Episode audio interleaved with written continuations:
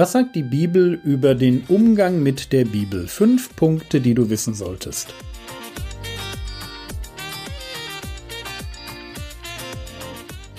Theologie, die dich im Glauben wachsen lässt, nachfolge praktisch dein geistlicher Impuls für den Tag. Mein Name ist Jürgen Fischer und heute geht es um mein Lieblingsthema.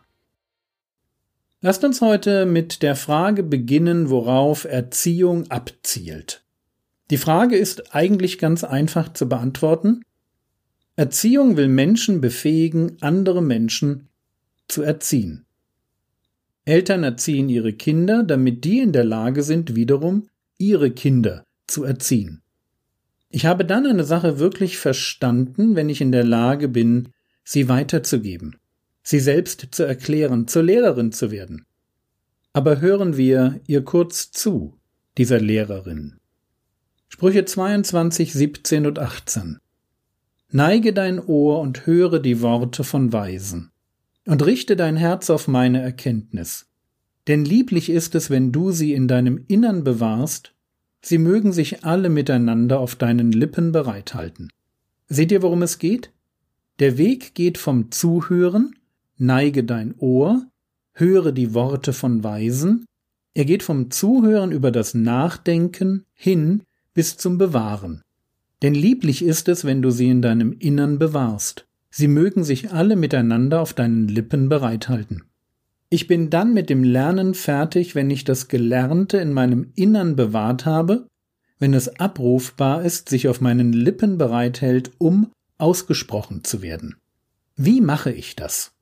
Und wer mich kennt, der weiß, was jetzt kommt.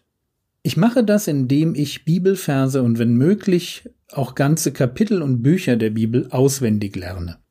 Heute möchte ich dich gewinnen für das auswendig Lernen von Bibelversen. In der Bibel hört sich das dann so an. Psalm 119, die Verse 11 und 16.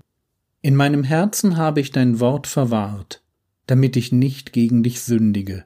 An deinen Satzungen habe ich meine Lust, dein Wort vergesse ich nicht. Das Herz ist im Alten Testament der Ort des Denkens und Wollens. Im Herzen verwahren ist ein Bild fürs Auswendiglernen. Die Idee vom Bewahren des Wortes nimmt übrigens Jesus auf, wenn er das Sämannsgleichnis auslegt und im Blick auf ein gelingendes geistliches Leben so formuliert. Lukas 8, Vers 15 Das in der guten Erde aber sind die, welche in einem redlichen und guten Herzen das Wort, nachdem sie es gehört haben, bewahren und Frucht bringen mit Ausharren. Seht ihr? Hören, bewahren, Frucht bringen. Das Bewahren steht zwischen dem Hören und dem Tun. Ich kann nur das in meinem Leben Realität werden lassen, was ich vorher verinnerlicht, durchdacht, bewahrt habe. Was nicht in meinem Innern da ist an Erkenntnis, wird mein Leben nicht verändern. Wenn es um das Auswendiglernen von Bibelversen geht, beziehungsweise darum, das Wort im Herzen zu haben, dann ist mir Jesus wirklich das Vorbild schlechthin. Der Jesus hat diesen lässig souveränen Umgang mit dem Wort Gottes, den ich mir wünsche. Er kann in der Versuchung in der Wüste sagen, es steht geschrieben. Und dann dem Teufel mit konkreten Zitaten entgegentreten, bis der abhauen muss. Und egal ob Versuchung oder Predigt oder Streitfragen, egal ob Evangelisation oder Seelsorge, ich finde bei ihm immer dasselbe Muster. Der Herr Jesus benutzt das Wort Gottes. Und damit ihr mich richtig versteht, er benutzt nicht einfach Zitate, die er irgendwie aus dem Zusammenhang reißt und so glückskeksmäßig an den Mann bringt. Was er sagt, ist verinnerlicht, durchdacht, aufbewahrt für den richtigen Moment. Und bei den Aposteln, da verhält es sich nicht anders. An Pfingsten steht Petrus auf, hält eine Spontanpredigt, bei der er frei aus dem Alten Testament zitiert. Lässig souverän. Darum geht es. Einen Schatz im Herzen haben, der jedes Jahr ein wenig wächst, weil ich mehr Themen durchdacht, mehr Bibel verinnerlicht, mehr Situationen mit einem Es steht geschrieben begegnen kann. Und ich kann aus persönlicher Erfahrung nur Mut dazu machen. Ich bedauere es sehr, dass ich erst mit 30 Jahren angefangen habe, Bibelverse auswendig zu lernen. Und dabei fällt mir das Auswendiglernen richtig schwer. Ich habe aufgrund meiner Biografie auch leider ein sehr löchriges Langzeitgedächtnis. Also ich vergesse Bibelverse auch schnell wieder. Und trotzdem bleibe ich dran, weil das tägliche Wiederholen und Lernen eine ganz simple Form des Nachsinnens über Bibeltexte ist. Das heißt, wenn ich einen guten geistlichen Gedanken höre, sei es durch das Lesen der Bibel, durch eine Predigt oder ein Gespräch, dann reduziere ich diesen Gedanken auf den dazugehörigen Bibelvers und lerne ihn auswendig. Ich sorge dafür, dass ich guten geistlichen Input, den ich von Gott bekomme, nicht vergesse. So frei nach dem Prinzip, wer hat, dem wird gegeben.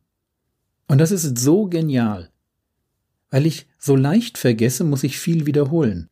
Aber dadurch habe ich ständig ganz viele gute Bibelverse vor Augen, die mich motivieren, die mich ermahnen, die mich erinnern oder die mir als Sprungbrett für Gebete dienen. Einfach super, wirklich. Eine Art geistlicher TÜV. Beim Wiederholen sehe ich, ob ich noch in der Spur bin oder ob sich irgendwo Lachsheit und Sünde in meinem Leben eingeschlichen haben. Wiederholen bewahrt mich vor Einseitigkeit und Vergesslichkeit. Und die Bibelverse, die ich auswendig weiß, die fallen mir in Zeiten der Versuchung ein, wenn es gilt, dem Teufel mit einem Es steht geschrieben im eigenen Leben entgegenzutreten. Ich kann mir tatsächlich Heiligung als einen zielgerichteten, über Jahrzehnte andauernden Prozess nicht vorstellen ohne das Auswendiglernen von Bibelversen. Für mich sind Bibelverse in der Heiligung meine Orientierungspunkte. Ich weiß, wo ich herkomme und ich weiß, wo ich noch hin will. Ich weiß, was ich schon gelernt habe und ich sehe, wo ich gerade kämpfe. Egal, ob es sich um evangelistische oder seelsorgerliche Gespräche, ob es sich um Momente eigener geistlicher Not, die Fragen von jungen Christen oder einfach nur Lebensplanung handelt. Immer, wirklich immer, sind es die Verse, die ich auswendig gelernt habe, Bibelverse, an denen ich geistliche Prinzipien festmachen kann, die mir am meisten helfen. Sie prägen mein Denken, sie prägen meine Entscheidungen und damit meine Zukunft. Mehr als sonst irgendetwas. Und das ist mir wichtig, weil ich nicht auf den Zeitgeist, nicht auf Lügen oder auf meine Lust hören möchte, sondern auf Gott. Lass dich von dem Herrn Jesus, lass dich von seinen Aposteln und lass dich von mir ermutigen, Bibelverse so zu verinnerlichen, dass du sie zitieren kannst. Es geht nicht darum, dass du beim Aufsagen keinen Fehler machst oder immer genau die Stelle weißt. Es geht darum, dass du einen Schatz von geistlichen Konzepten in deinem Herzen hast, auf den du im Rahmen deiner Möglichkeiten zurückgreifen kannst. Genau so, wie du es brauchst. Und an die der Heilige Geist dich erinnern kann. Glaub mir, du wirst es nicht bereuen.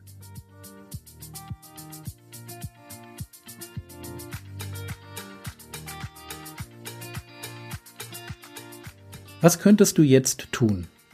Du könntest dir vornehmen, in diesem Jahr jede Woche zwei Bibelverse auswendig zu lernen.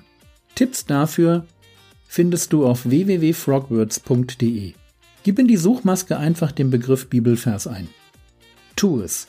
Zieh es ein Jahr durch und entscheide Silvester 2021, ob es gut war.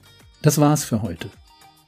Der Herr segne dich, erfahre seine Gnade und lebe in seinem Frieden. Amen.